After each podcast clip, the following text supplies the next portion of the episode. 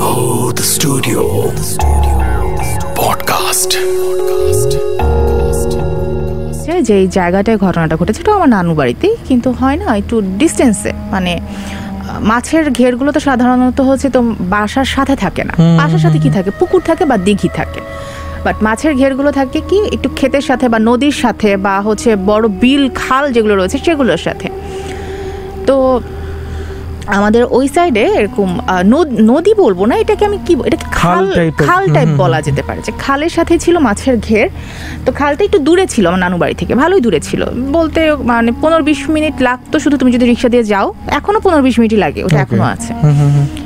তো সেখানে একটা ঘাট ছিল ঘাটের নাম ছিল সাত মাথা ঘাট। ঘাটটা মানে এমন না যে ওখানে নৌকা বা ট্রলার এসে ভিড়তো না। ও ওইটা হচ্ছে নর্মালি মানুষজন হাত মুখ ধোয়ার জন্য হচ্ছে আমরা বলি না যে পুকুর ঘাট ঠিক ওরকম একটা ঘাট।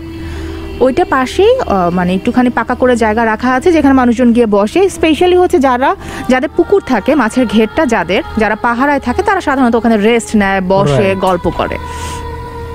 ওই ঘাটটাকে স্পেসিফিক বলে স্পেসিফিক করে সাত মাথা ঘাট বলা হতো। তো একদিন আমি দুষ্টামি করতে করতে মামাকে জিজ্ঞেস করলাম, মামা, এটা কি অদ্ভুত নাম? সাত মাথা ঘাট। কিন্তু ঘাট তো পুরো একটা ঘেরের মাঝে ওই একটাই। সাতটা যদি ঘাট থাকতো তাহলে বুঝতাম যে এই সাতটা ঘাটের ওই একটাই মাথা, তাই এটা সাত মাথা ঘাট। এটা ছিল আমার লজিক মামাও হেসে দিয়ে বলল, না, এটা আসলে এই কারণে এটার নাম এটা হয়নি। তাহলে কেন হয়েছে? তখন ছিল ঘটনাটা এমন, মামাও এই ঘটনা ফেস করেছেন। এই ঘাটটা তৈরি করারও আগে তখন সেখানে মাছের ঘের ছিল না, শুধুই খাল ছিল। ওই খালের পাশে একজনের বাড়ি ছিল, বাড়ি মানে বাড়ি বলতে কি মানে কুড়ে ঘরের মতো ছিল। সেখানে যতীন নামে একজন ব্যক্তি থাকতেন, তার নাম ছিল যতীন। হিন্দু ছিলেন তিনি। বলা হতো ওই গ্রামের ওই লোকটা নাকি মানে এটাকে কীভাবে বলব? আমি এভাবে বলি, একটু হাস্যকর লাগে যে প্রেত সাধনা যেটাকে বলে। হ্যাঁ? মানে এছাড়া আমি আসলে কোনো ভাষা মানে শব্দ খুঁজে পাচ্ছিলাম না যেটাকে কীভাবে আমি রিলেট করব। বা এটাও আমরা বলতে পারি যে উনি ব্ল্যাক ম্যাজিক করতেন। যেহেতু উনি ব্ল্যাক ম্যাজিক করতেন, বা উনি আসলে তখন চর্চা করতো। এই ব্ল্যাক ম্যাজিকটা নিয়ে সে চর্চা করতো। তো তার ঘর থেকে সে তেমন একটা বের হতো না। আর যখন বের হতো খুব মানে খুব কেমন জানো তাকে মনে হতো যে জটাধারী থাকতো সে। তার সারা শরীরে হচ্ছে মানে ছাই মাখা থাকতো মানে এটা বলা চলে হচ্ছে আমরা মাঝে মাঝে দেখি না কিছু মুভিগুলোতে দেখি কিছু মানুষ কেমন দেখা যায় জটাধারী সারা শরীরে হচ্ছে ছাই মাখা থাকে।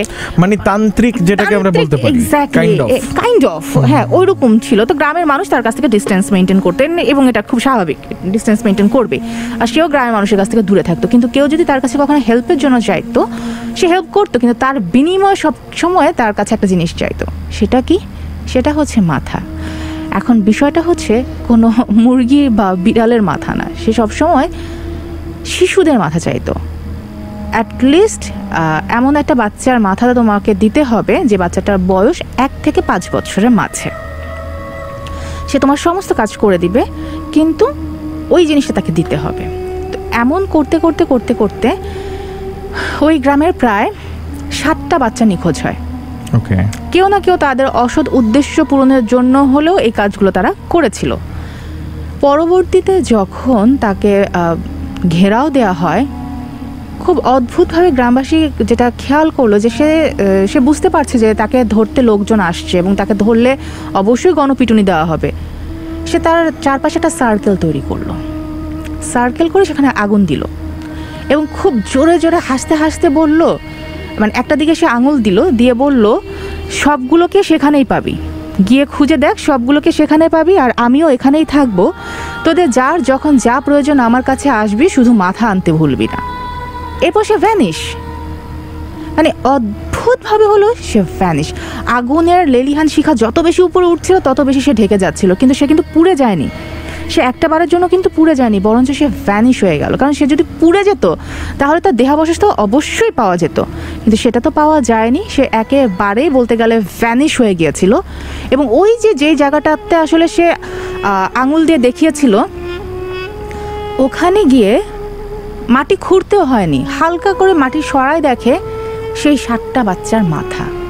এবং মানে গ্রামের ওই মুহূর্তে যারা যারা ছিল ওইখানটাতে তারা এতটাই অবাক হয় মাথাগুলো দেখে। কারণ হচ্ছে কি কি, বুঝতেই পারছ যে বডি ছাড়া একটা মাথা, ওটা তো ডেফিনেটলি পচে গলে জাস্ট শুধুমাত্র কঙ্কালটা থাকার কথা। কিন্তু না, দেখে মনে হচ্ছে বাচ্চাগুলো জীবিত, একেবারে তরতাজা মাথা মানে একদম তরতাজা মাথা ছিল। এবং এখন পর্যন্ত নাকি সন্ধ্যাবেলা ওখানে বা হচ্ছে রাতে, একদম মাঝ রাতে স্পেশালি হচ্ছে মাগরীবের সময় আর হচ্ছে মাঝ রাতে বারোটা পরে কেউ যদি ওই রাস্তা দিয়ে যায় তাহলে নাকি ওই সাতটা মাথাকে ওরা দেখে এবং ওদেরকে নাকি ডাকে। যাকেই দেখে তাকে নাকি ডাকে এবং এই ডাকের শিকার হয়েছিল আমার মামা। ওকে এরপর থেকে ওই ঘাটটার নাম হয়েছিল সাত মাথা ঘাট। ওই মুহূর্তে যখন মাথাগুলো উদ্ধার করা হয় যে হুজুরটা ছিলেন উনি পুরো ঘাটটা বাধা মানে বেঁধে দেন দোয়া দুরুদ দিয়ে বেঁধে দেন। এবং হচ্ছে সে তান্ত্রিকের ঘরটা এখন তো একেবারে ঝড় বৃষ্টি সবকিছু হয়ে রীতিমতো হচ্ছে শুধুমাত্র অবয়বটুকু আছে। এখনও সেটা আছে সেটাকে ধ্বংস করা হয়নি। কিন্তু সেটাকেও হচ্ছে বেঁধে দেওয়া হয়েছে। আমাদের মুসলিম রীতি অনুযায়ী সেটাকে বেঁধে রাখা হয়েছে। বলে যে এই বাদ যদি কখনো ছুটে যায় তাহলে গ্রামের উপরে আবারও অশান্তি নেমে আসবে। এটাই ছিল ঘটনা। The studio. Podcast. Podcast.